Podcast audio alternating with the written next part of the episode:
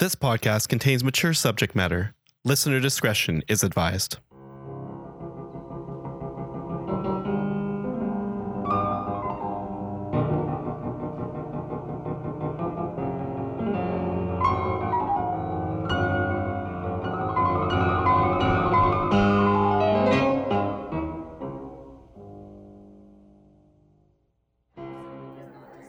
Hello, and welcome to Queer Lives Real Stories, Queer People.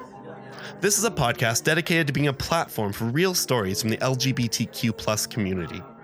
My name is Ben Moody, and I'm the producer of this podcast. I want to give a big thank you to everyone who has taken the time to listen to this fledgling show and for your patience in the time between episodes. I feel like now is a good time to tell you a little bit about myself. I'm a 29 year old university student majoring in anthropology at the University of British Columbia in Kelowna, BC. I have been one of the coordinators of my campus's LGBTQ plus center for two years, and I intend to keep advocating for LGBTQ plus rights once I graduate. I've had a passion for podcasts for a long time now, and creating one myself was always a dream. So creating something that combines my love of podcasts and my passion for the LGBTQ plus community was the perfect way to fulfill that ambition. Whether this podcast continues past its infancy and becomes more than what I originally planned, or if it gracefully ends when time constraints take their hold on me, as inevitable as that probably is, being a university student, I know that this podcast will become a sort of time capsule of narratives. And that, I think, is my ultimate hope for this. But let's get on with the show. This week we have Astri Jack. Astri is a queer femme artist and activist living in Kelowna. She works with queer youth and does LGBTQ plus education throughout the Okanagan.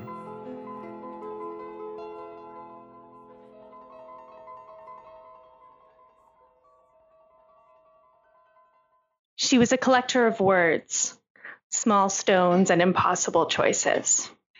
One afternoon, she gave me all three. It's my last summer before university, 18, introverted, and blindingly in love. I'm waiting at my window and she's nearly an hour late. When she pulls up in front of my father's house, her VW Rabbit coughing diesel, my heart pounds. She slams the car door shut behind her, stepping into Okanagan August sun, and squints at my bedroom window.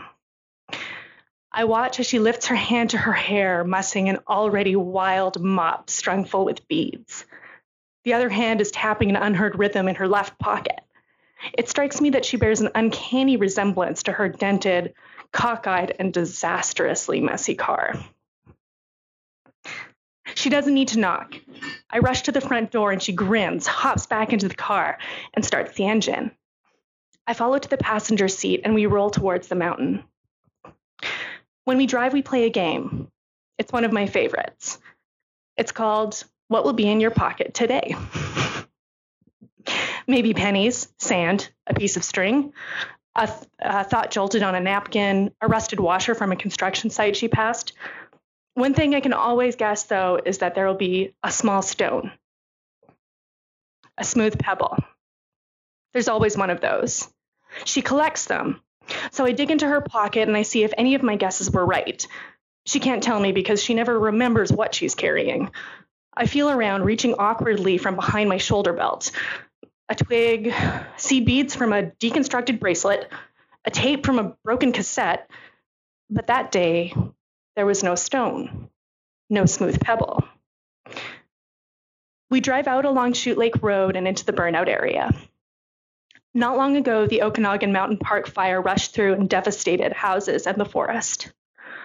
Most of the neighborhoods are, are still abandoned with only scorched foundations of bungalows twisted remains of appliances, and blackened tree spikes remaining.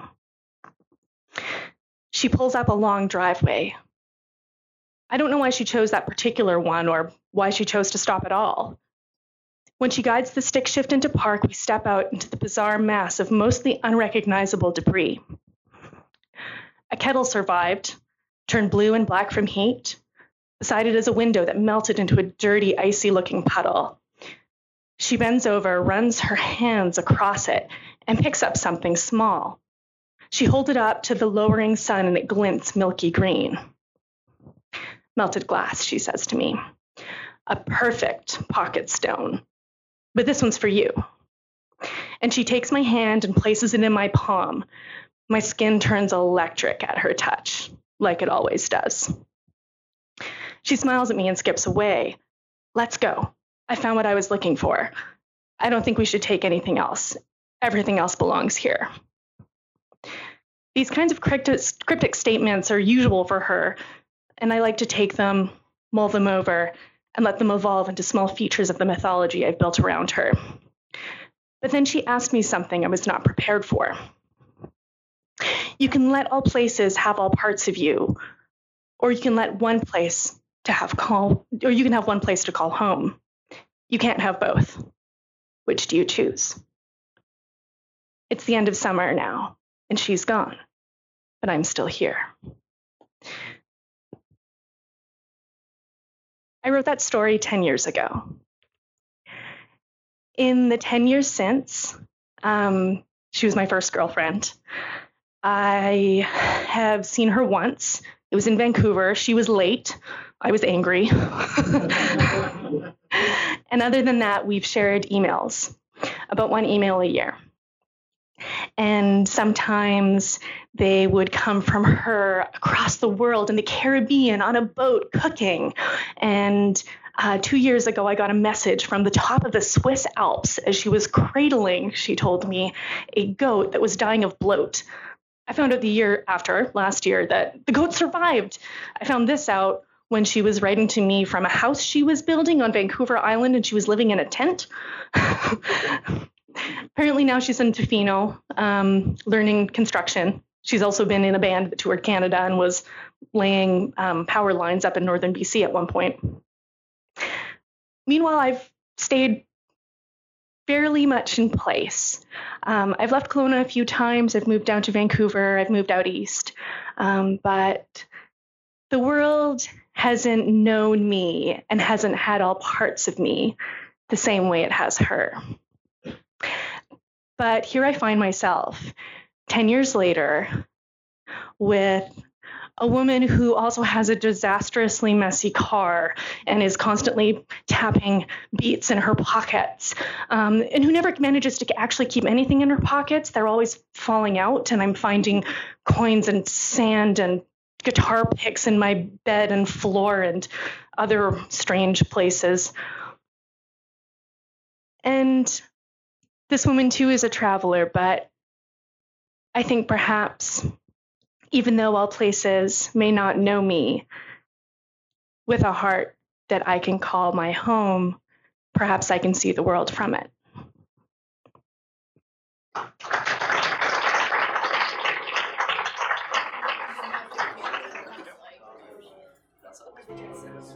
Astri's story was recorded live at Wine and Art in Kelowna, British Columbia on January 31st, 2017. This podcast was made possible by a grant from Resist Stigma. Resist Stigma is a national initiative that engages young, gay, bisexual, queer, and trans men, as well as health professionals in combating stigma. You can find them online at www.resiststigma.com. Sound systems at the live event were provided by Ossicle Hearing and Tinnitus Treatment Center, a new hearing experience. Celebrate sound again. You can check them out at www.kelownahearing.com.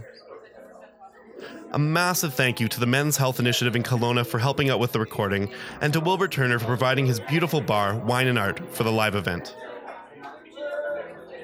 If you enjoyed this program, please rate and review us on iTunes, Stitcher, or wherever you found us. Reviews really help podcasts expand their listener base, which ensures that they continue. You can check us out online at www.queerlivespodcast.com. My name is Ben Moody, and this was Queer Lives.